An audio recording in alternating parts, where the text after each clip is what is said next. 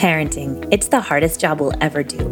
Most of us are tired, stressed, and counting the minutes until bedtime. But what if raising kids could feel just a little lighter? I'm Dr. Hillary, a licensed psychologist and mama of three. And you're listening to the Raised Resilient podcast, where each week we tackle tough parenting topics. And I help decode behavior and empower you with tools and strategies so that even the hardest moments make more sense. Because parenting is hard, no matter how you do it but I can help you go from barely surviving to parenting in a way that feels good for you and your child. So warm up your coffee and grab your earbuds. It's time to raise resilient kids. Hello, and welcome back to the podcast. I'm your host, Dr. Hillary, and I am so glad you're here. I'm also really excited to share that starting today, I'm going to be doing a three week podcast series on meltdowns. Meltdowns are hands down one of the topics I get asked about most by parents. I think we all go through a transition, especially as first time parents, but with all of our kids, at some point during toddlerhood, our formerly sweet, agreeable baby starts to have opinions about things, starts to push back on limits, starts to, as my 17 month old is doing now, throw herself on the floor when she doesn't like something.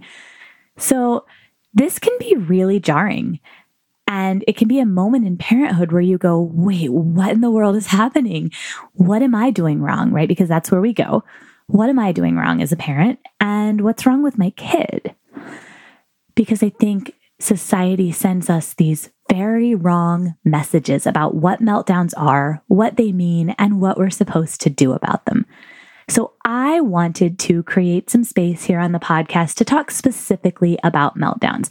And if you haven't yet listened to my story, when I hit that moment with my first child, you can go back and listen to the very first episode of this podcast where I share how I found myself interested in respectful, gentle, conscious parenting, right? Because you might think that as a psychologist, that was just naturally what I gravitated toward. And it is something I think, had I known about it, I would have gravitated toward it. But, you know, they don't teach this in grad school. We learned attachment theory, but we didn't necessarily learn about parenting, right? And so when I was a first time mom, I found myself exactly where a lot of my clients are, where a lot of the parents I work with find themselves, which is that moment of, what is happening? Why is my child suddenly having all of these meltdowns? And is it a problem? And how do I fix it? So I wanted to dedicate some time to talk about meltdowns. Now, we're going to talk a little bit about the difference between a tantrum and a meltdown.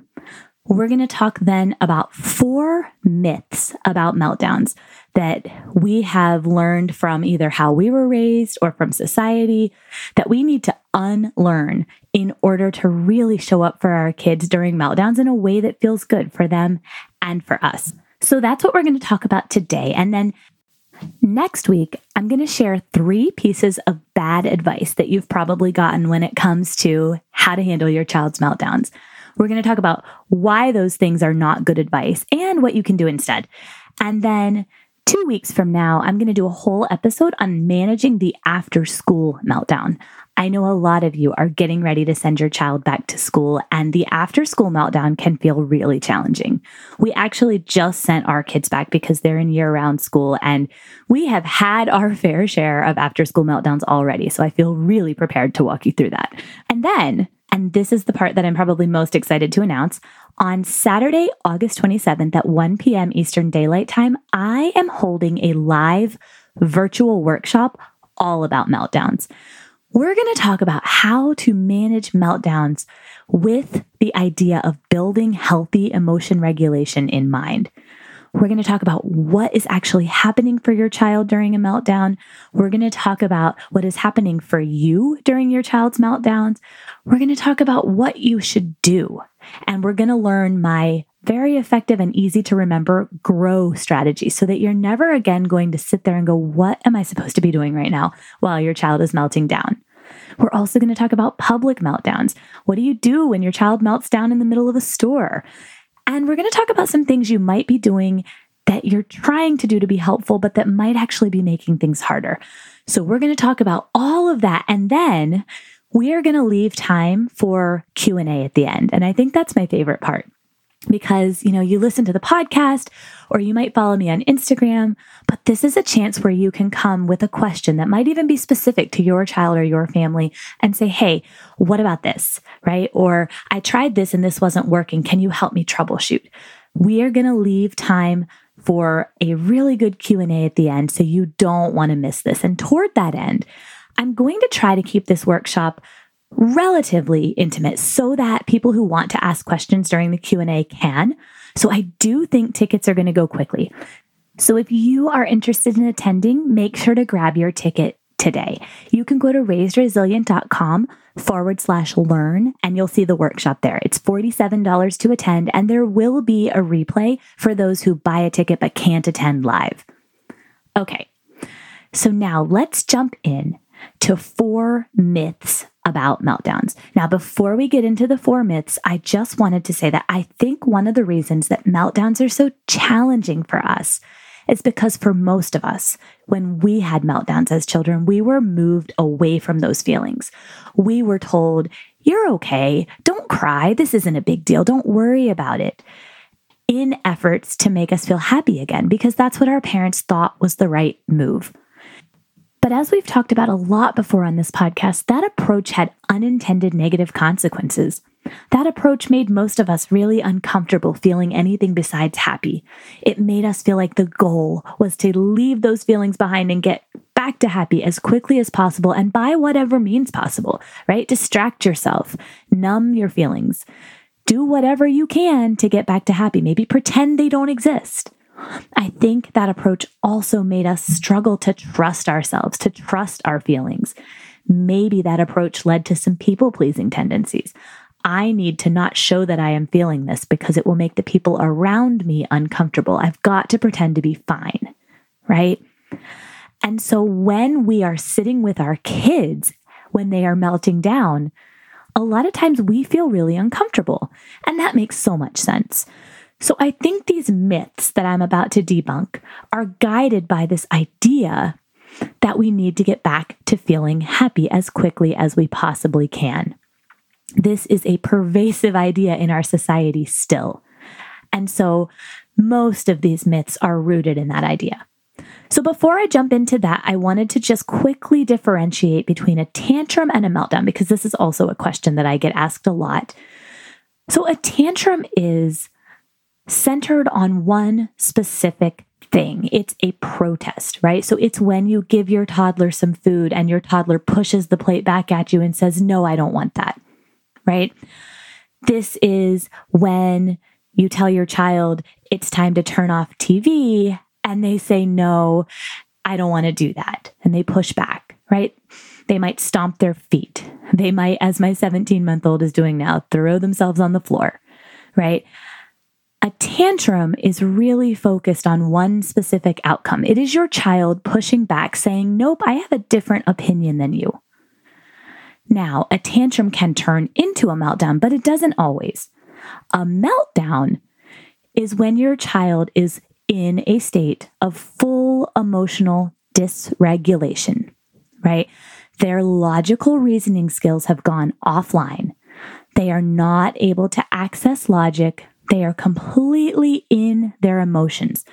Their nervous system is activated. They might be in fight or flight. Your child has reached a point of complete sensory and emotional overload.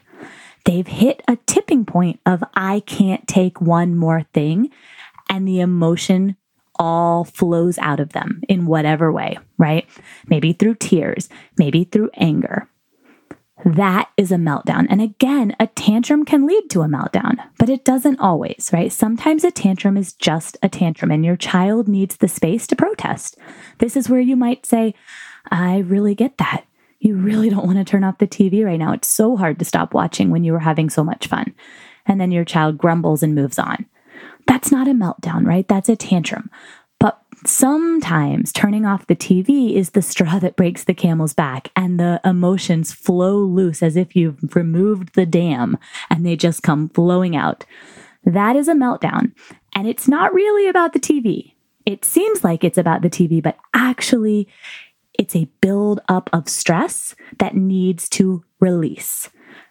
So, I hope that's a helpful distinction as we move into our four myths about meltdowns. Okay, so the first myth meltdowns are bad behavior and they need to be punished. Now, if you've been listening to this podcast for a while, you already know what I'm going to say. You know that I don't believe in bad behavior because all behavior communicates how your child is doing. It communicates a need that's not been met yet or a missing skill, right? It's not bad or good, it's just communication. And punishments, they don't work in the long term. The research really supports that.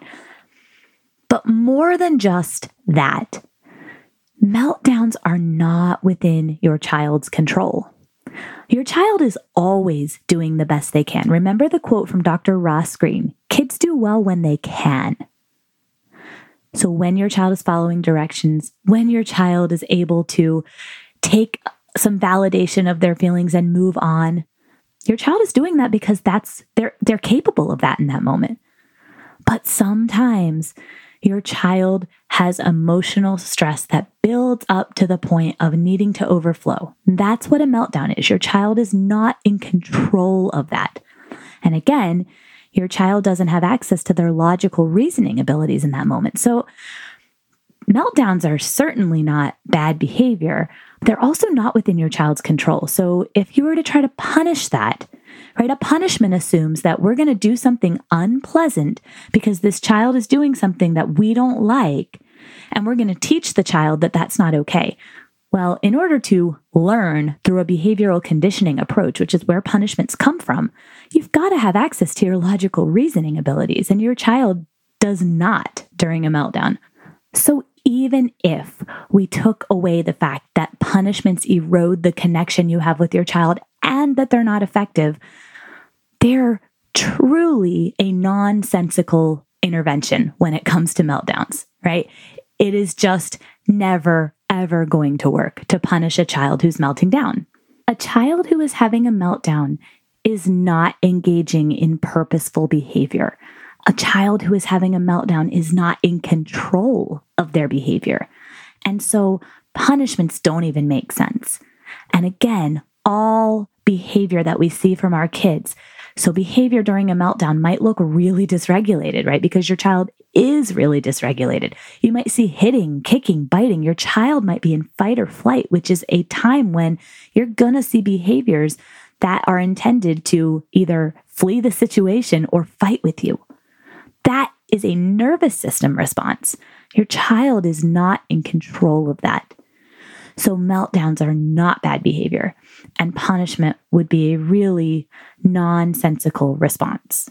So, hopefully, that helps clear that up. So, myth number two is this okay, fine. I'm on board with the fact that meltdowns are not bad behavior. I'm not going to punish my child. But meltdowns are still ideally avoided, right?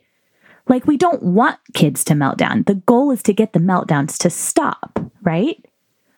Okay, this one is one that I think even people who are really committed to gentle, respectful parenting still get wrong. And it has everything to do with our own programming that we got through our childhoods and how we were raised. But I think we still have this idea that the ultimate goal is to get the child back to calm, right? To get the child to stop having these meltdowns to get to a point where the meltdowns don't happen anymore. I think so many people still think that's the goal. Well, in order to understand why that's a myth and why meltdowns actually are not ideally avoided and why meltdowns are actually a good thing, we need to understand what is really happening for our child in that moment. So here's the thing everyone, even adults, we have sort of this container where we're able to handle daily stressors and bigger, more overarching stressors. So, if you've got something really stressful going on in your life, then that container is already half or three quarters full all the time even without little daily stressors. But then there are the little daily stressors, right? That extra project at work, or for kids, having to sit still at school and contain the impulse to shout out when they want to talk, raising their hands before they speak, staying in line, staying quiet as they walk through the hallways. These are not natural things for kids. These take a lot of effort. Learning new tasks, which is what kids do all day at school right? Most of us go to work and we're not constantly faced with things we don't know how to do. Most of the time, we know how to do a decent portion of our jobs. Yes, we're hopefully still learning some new things, but our kids are learning almost everything new all the time. That is really stressful. And so throughout the course of the day, that container gets fuller and fuller and fuller until it reaches a tipping point of, I can't handle one more thing. It's the straw that breaks the camel's back. So, whatever the thing is that sets off the meltdown, it's not really about that, right? When you give your child cereal and they say, I didn't want this for a snack, right? Or, you know, you look at them the wrong way and they fall apart. It's not about that thing. That thing was just the thing that filled their container to the point of tipping, right? Think about it for yourself. What was the last time where you reached a point where you needed an emotional release, right? Where something set you over that edge? I know for me, it was just last week. I was making cupcakes for my son's eighth birthday and I was solo parenting because my partner was out of town. And I was trying to catch up on work things after having been out for a few weeks on vacation. And there was just a lot on my plate. And I just couldn't seem to get the cupcake batter into the cupcake holders. And I, first of all, mess is a trigger for me anyway. But the batter was going everywhere. And I just, that was it. That was the I can't take one more thing moment. And I needed to like have some way of emotionally releasing that stress. And so I said to my kids, I said, I am so overwhelmed. It's not your fault, but I just need to scream. So I just screamed. like I just screamed. Thankfully, I didn't scream at them or curse at them. So that's that was a positive step. But I needed some sort of emotional release because I had my stress levels build up to the point of I can't take one more thing in that moment. Even as adults, we still have those moments. And hopefully, we know ourselves well enough to know, you know, I really need to go for a walk right now. Or because I couldn't, because I was solo parenting, I really need to just let out a little scream right now. I need to cry. I need to take some deep breaths. I need to journal, right? Hopefully, we know ourselves well enough to be able to release those emotions in a healthy way. And hopefully, we know when we need to reach out for support from someone else in order to process those emotions in a healthy way. But our kids are new at this, and kids do not have the brain development to navigate these emotional releases on their own. They really need a safe, trusted caregiver to provide what we call co regulation. And essentially, that is just your safe, calm presence. That might include validation of their emotions. Yeah, I really get it. You're so mad. I get it. It's okay to be mad. It makes so much sense you feel that way. That might include keeping them safe. I won't let you hit. I won't let you throw blocks. But it always includes your safe, calm presence that just welcomes those emotions instead of trying to get them to stop. Okay. So, no, meltdowns are not ideally avoided. If we don't release these feelings, they will build up and they will manifest in unhealthy ways. Kids are actually really great at releasing these emotions at regular intervals. And when your child's going through something stressful, when your child's transitioning to a new grade in school, when you move, maybe your family's going through a structural change like a divorce or a new sibling, these things are going to make your child's container fill up faster to where it needs to spill over more frequently, which is going to look like more meltdowns, right? So that isn't a problem to be fixed. It doesn't mean your child has an emotional problem. Your child is actually just doing the adaptive thing of releasing the emotions every time that container gets full. That's what we want to see. Okay. So this requires a perspective shift. We have to stop seeing meltdowns as bad or negative, and instead, we've got to start seeing them for the adaptive, healthy coping tool that they are. We've got to start seeing our kids offloading these emotions as a positive thing. And toward that end, Perspective really is everything, especially in these really hard parenting moments. And I think that meltdowns are some of the hardest parenting moments that we're going to go through. If we have the perspective to see things as they are, as opposed to letting the narratives of this is bad behavior. If you were a good parent, your child wouldn't be melting down. You've got to make this stop. If we let those take over, it's going to be really hard for us to intervene in a way that's effective. So, toward that end, if you have not grabbed your copy of my free guide, Six Mindset Shifts to Ditch the Overwhelm and Parent in a Way That Feels Good, grab your copy today. These mindset shifts are going to set you up to see yourself and your child through the most favorable and generous interpretation, which is going to help you show up in a way that really does feel good for both of you. You can go to raisedresilient.com forward slash mindset and grab your copy today.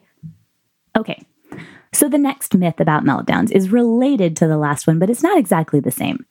Myth number three is it's my job when my child is melting down to get them to calm down and feel better. Okay, that's actually not your job. Your job, and I said this a few minutes ago, but I'm going to say it again now. Your job when your child is melting down is to let the feelings come out for as long as they need to in your safe and accepting and calm presence and to keep your child safe. That's it.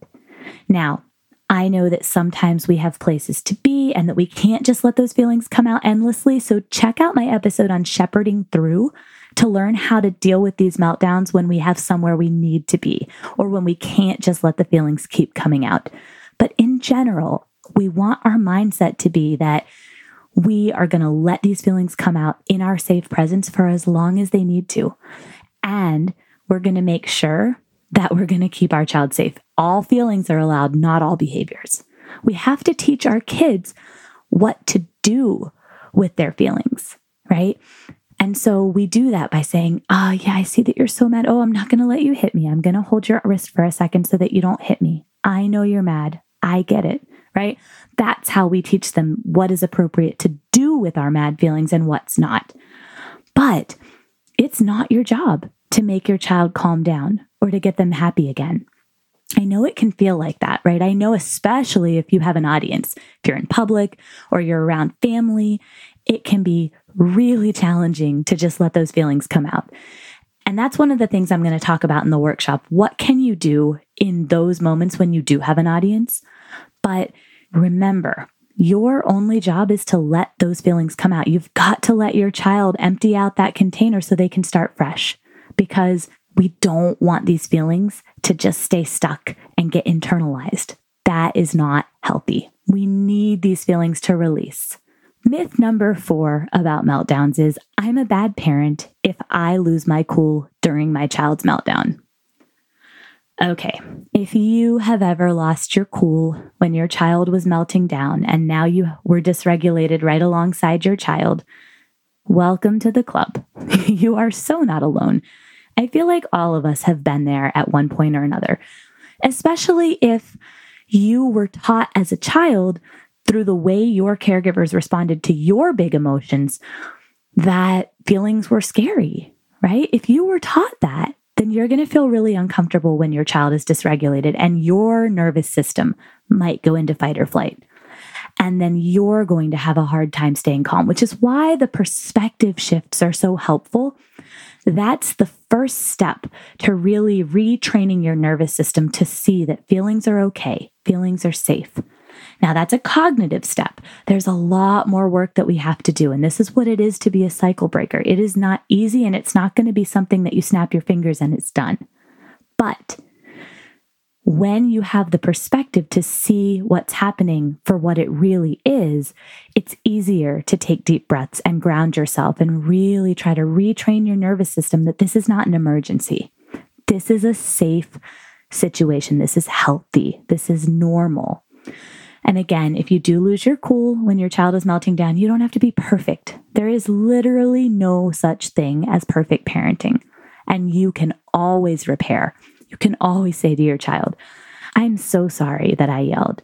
It is never your fault when I yell, and I know that you needed me to be there so that you could let your feelings out. But my feelings got in the way. I'm going to work on that. right? You can always repair. So if that is something you struggle with, you are so not alone. And we're going to talk during the workshop too about how to really take care of ourselves so that it feels easier to show up for our kids in those hard moments.